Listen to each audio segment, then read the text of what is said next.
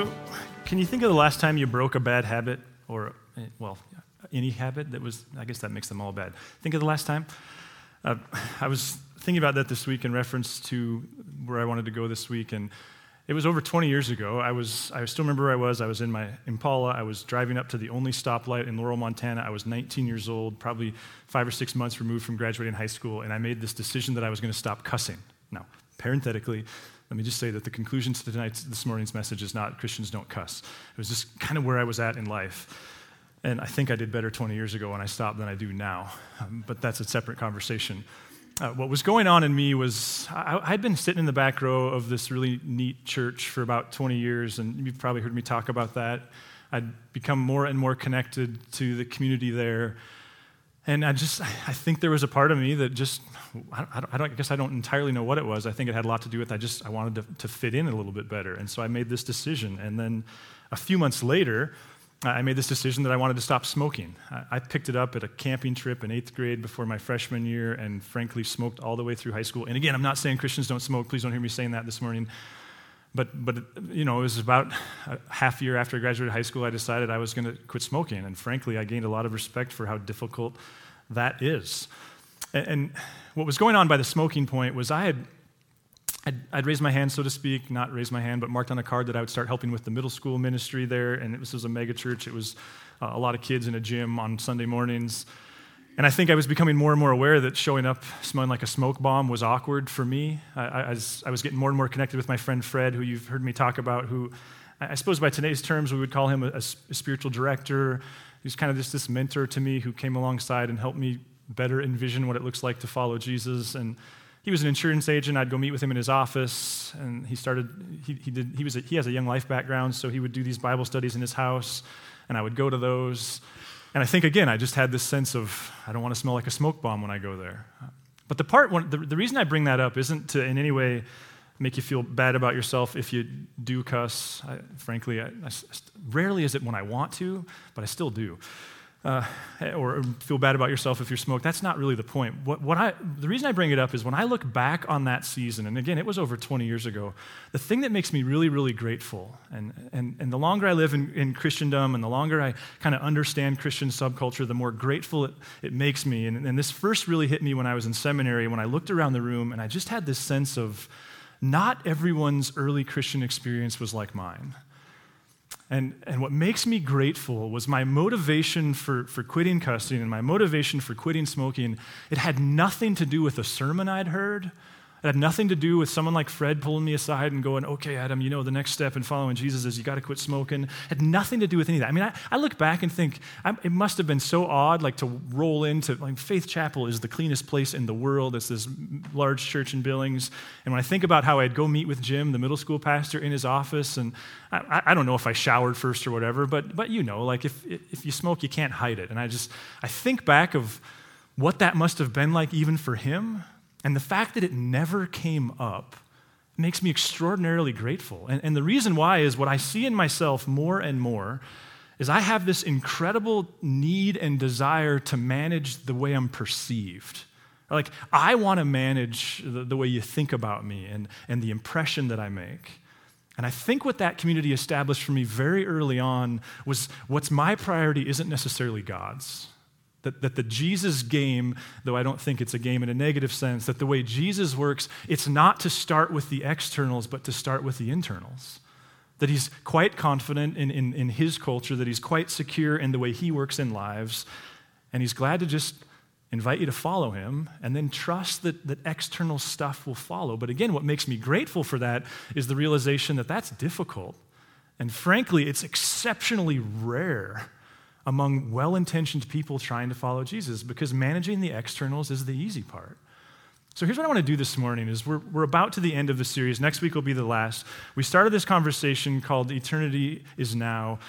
I'm pillaging and plagiarizing a book by John Ortberg called Eternity is Now in Session. If you want to take this conversation deeper, I'd love to point you to some resources beyond this series. But what we've been saying or trying to provoke the thought in you is this like, what, what if eternal life isn't about where you go when you die? What if it's about the with God life now? And the conversation we tried to start last week was this the practical side of how. Like, how, how do we do that? How do we be transformed? And this This is a 2,000 year old question. And part of the reason why it's a 2,000 year old question without clear answers is because Jesus, despite all of his effort and the gospel accounts we have of his life, and guys like Paul's accounts of how, what he took from Jesus' life, he, he, didn't, he didn't establish a school, he didn't write a book.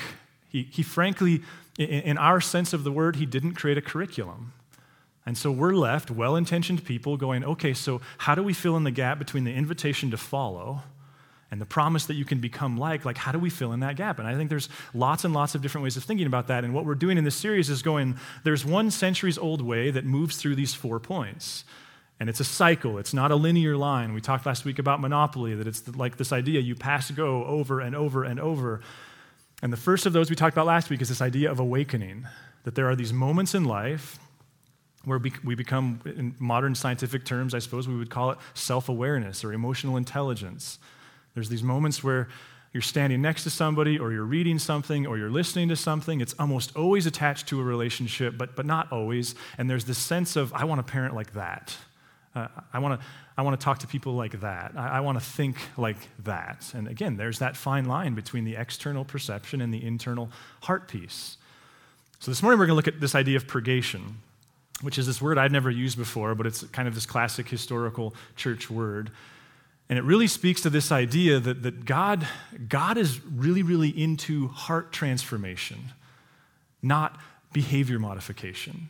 Or the way John Ortberg says it in his book, and I think it's an appropriate thing in our current times to really wrestle with. He, he, he says that, that God wants to deal with the evil in us, and then through us, deal with the evil outside of us.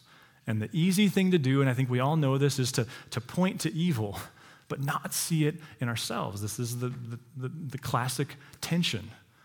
So, what we're going to do is explore this idea of purgation. And for me, the, the jumping off point, Jesus said something at the start of his most famous sermon, and if you've been here for years, you've heard me talk about this probably. If, if you, I think, for better and for worse, if someone were to hyperanalyze my own theological disposition and bias and just you know where my opinion happens it really the center of it for me is something jesus said in the gospel of matthew starting in chapter 5 it's a loaded phrase. Uh, there's different ways that people think about it but dallas willard has influenced the reason you hear me say divine conspiracy is the most important book in my life other than the bible is because of the way ja- dallas understands this particular verse. And if you understand this verse divine conspiracy makes more sense. Here we go.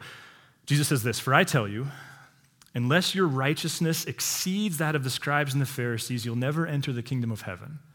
Now, hopefully by now, if not before, kingdom of heaven has a different meaning for you. That we're not talking about life after death, we're talking about the with God life now. So, what's not going on here is Jesus is saying if, if you're going to be loved by God, you better be better than the scribes and Pharisees. That's not actually at all what he's saying. What he's saying in terms of righteousness is if you're going to experience the with God, Jesus kind of life now, you got to do well what the Pharisees and the scribes failed to do. Well, what was that? Who were they? Well, they were the spiritual giants. They're the people whose podcasts you were listening to and books you were reading. They're, they're the people, frankly, uh, like me, so to speak, I guess. They're the authorities. They're the ones with the microphones. And Jesus is calling them out. But in particular, what is he calling out? And to answer that question, one way is just to follow where his words go after he says it. He says this You've heard that it was said to those of ancient times, You shall not murder, and whoever murders shall be liable to judgment.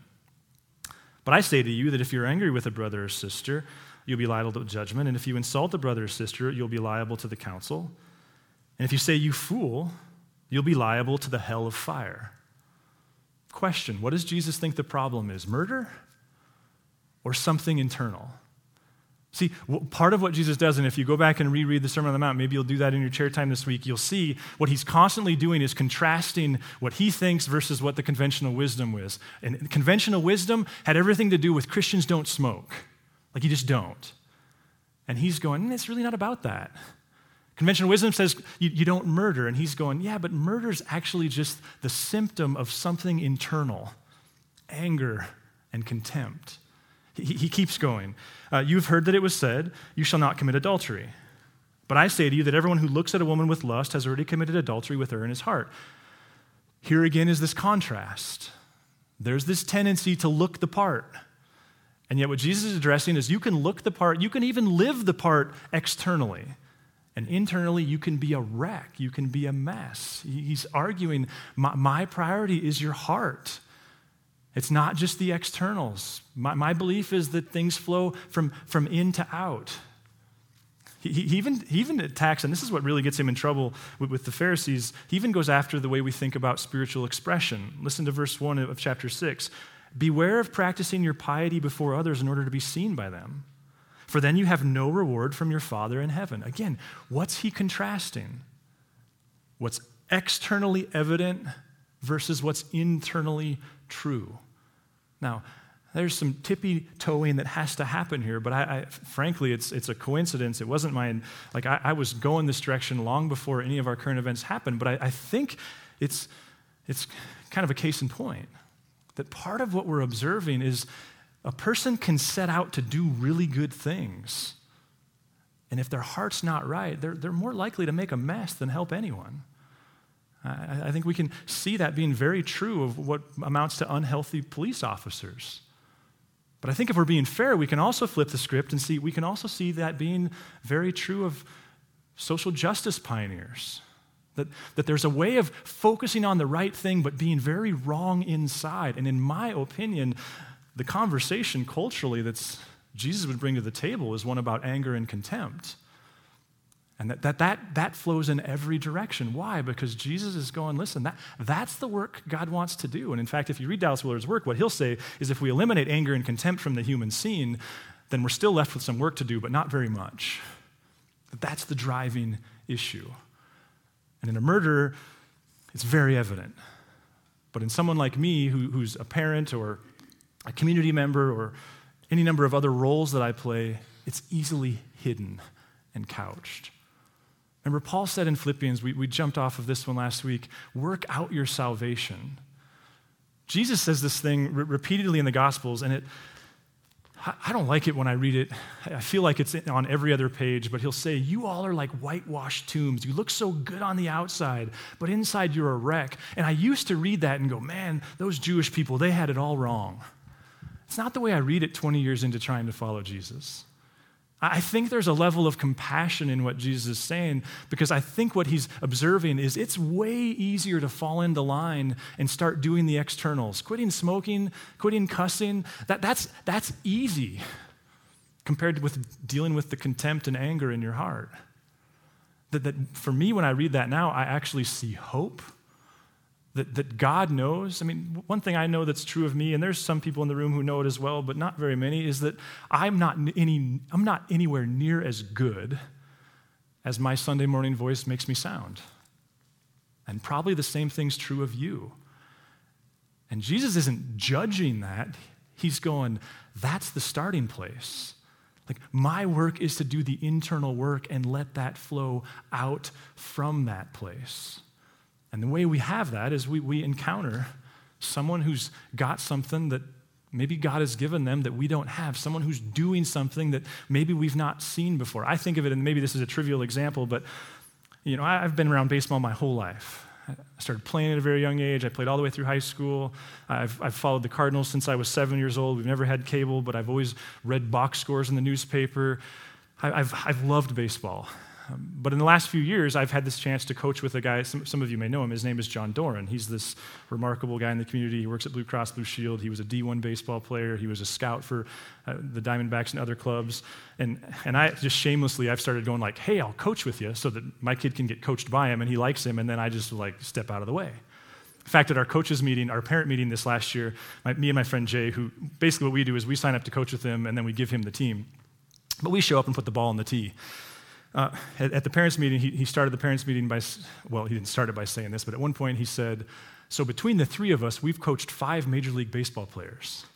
And I went, like, hey, can we just call it what it is? Like, by between the three of us, we're talking about John. So, so John knows baseball unlike anybody I've ever seen. He'll coach hitting, and I feel like I've never seen a bat before.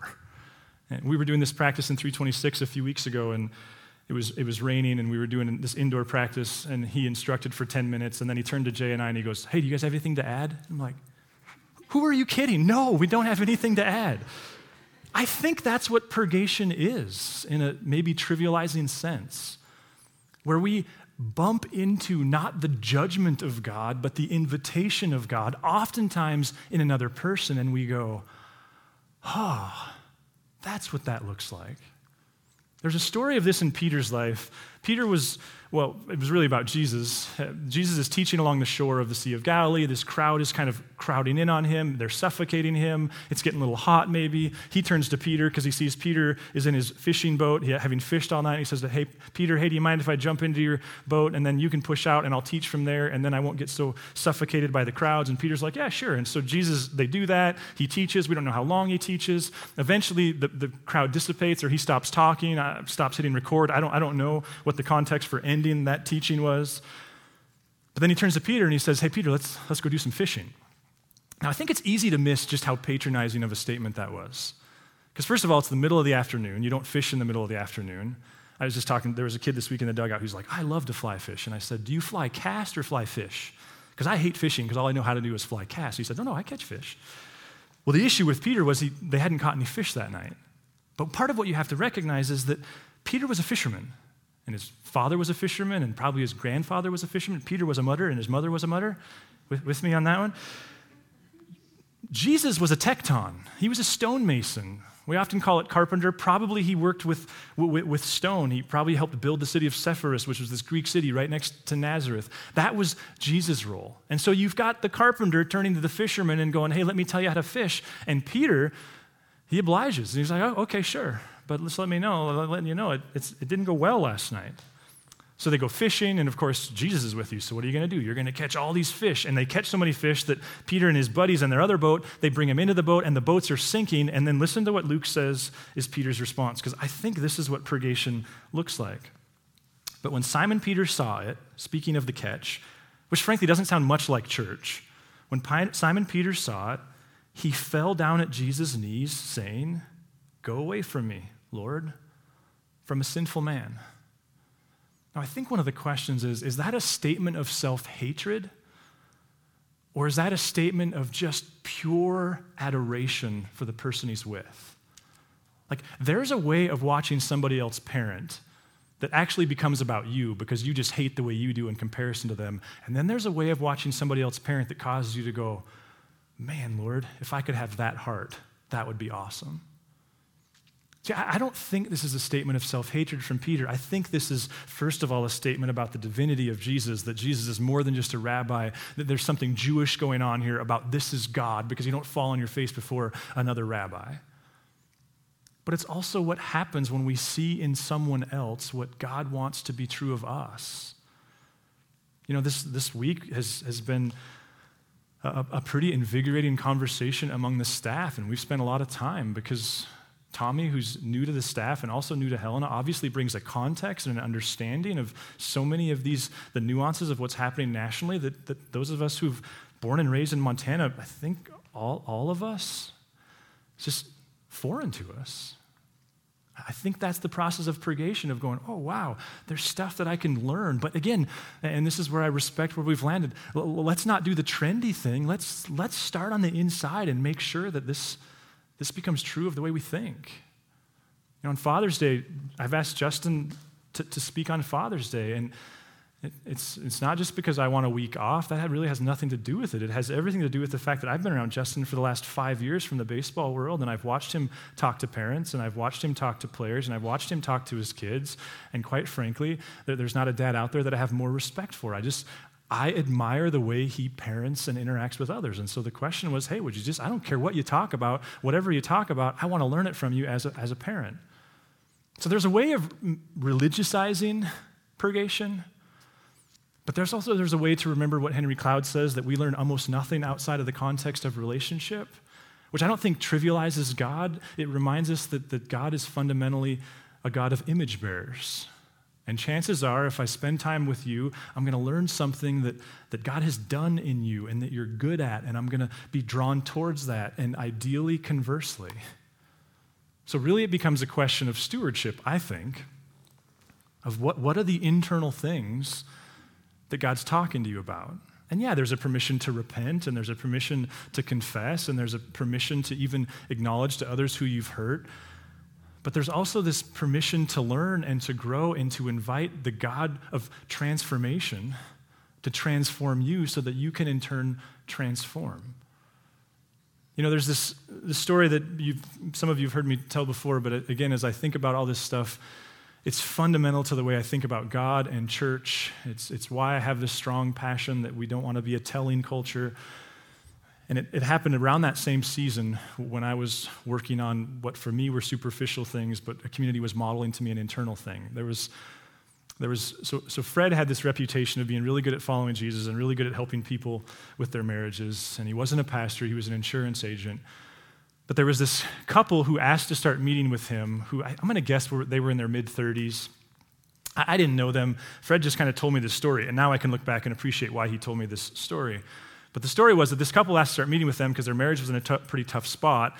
But it turns out they were actually a pretty prominent couple from within the Billings community. And especially they were prominent because they, they owned and operated two of the biggest bars in Billings. And of course, there's lots of bars in Billings, but these were the two, like these, these were the popular bars. One of them was the bar that if you were 19 and had a fake ID, this is the bar you wanted to go to, or if you were you know, home from college and you had a real ID, this is the bar.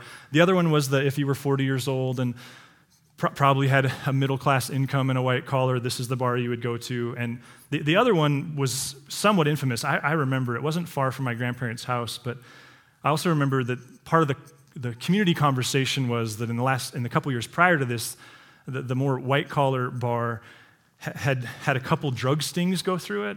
And, and, it had been demonstrated that there was a lot of cocaine and a lot of methamphetamine th- flowing through that bar, which kind of exposed the fact that those aren't just you know, drug addict issues, but, but stay at home parent issues and business people issues, that kind of thing. And so when people heard that this couple was meeting with Fred, and especially when they heard that they had responded to his invitation to follow Jesus, they started approaching him and saying, Hey, so Fred, you're going you're gonna talk to them about owning those bars, right? And Fred, Fred was adamant. He, he, he would say, No, I'm going to talk to them about Jesus and I'm going to trust that Jesus will talk to them about owning bars if that's something that he wants to do. And he, he stood that ground. And I think we could all agree that that could be abused as well. Everything has nuances, but that was the ground he stood on. And several months in, it might have even been more like a year into their relationship. And this is the story as he told it to me. They, they showed up to meet with him, which was their kind of routine every couple of weeks. And they started the conversation by saying, Hey, Fred, we're thinking about selling the bars. And he's like, Really? And he just played totally coy, didn't allude to anything. Really? He said. Why? And they said, Well, we understand, like, it's, it, it's, it's, not that you can't be a Christian own a bar, but in our case, it feels like every time we pray, every time we go to church, every time we open up this conversation with God, God is talking to us about selling the bars. And so they said, So what do you think? And he just smiled and said, Boy, that sounds like a great idea to me. What if that's the way Jesus works in our lives? And again, I, I understand we can abuse that and we could do nothing in the name of that. But what if that is the Jesus default? A God who isn't primarily prioritizing making us look the part, but a God who's perfectly comfortable having us not look the part at all, but do the internal work. I think the question would then become What's the thing God has for you? Like, what in this season? What's the thing God's talking to you about? The thing that maybe you have acknowledged, you have confessed. Maybe there's this theme in the podcast you listen to, or the books that you're reading, or the conversations you're having. What's the thing? And what does it look like for you to invite God deeper into that thing, whether that's a conversation with a therapist or a spiritual director or a coach, whether that's grabbing coffee with the staff, whether that's forming a small group or actually disclosing it to your small group or finding a book on it? What does it look like? Because remember, we talked about it's the monopoly board. We're not going to go through purgation once, it's this process. And I think there's this really fine line where we can overly focus on what's wrong with us and that would probably not be a good thing, but we can also recognize that, that God is this God who's, who's, who's making image bearers. And that his goal for me and his goal for you is that 10 years from now, you, you, you'd be repulsed at the person that you were 10 years ago. That you would recognize there's this growing character in you that looks more and more like God and less and less like you and that previous nature. And if, if, if you're like, I don't have one of those, here's where I think Jesus becomes so relevant. It, it becomes a dare. Just In fact, in a second, I'm going to pray, and I would just say, like, just over my blabbing voice, just, just in the confines of your chair, just say, God, I dare you. If you're really real, if you're really there, if you really work this way, point something out to me. And you just see if over the next days there's not a theme, whether it's stuff you hear on the radio or you, I, I, I dare you. See if God doesn't bring to the surface a theme for you. Not because he doesn't love you until he does that, but because God's process is kingdom bringers living eternity now.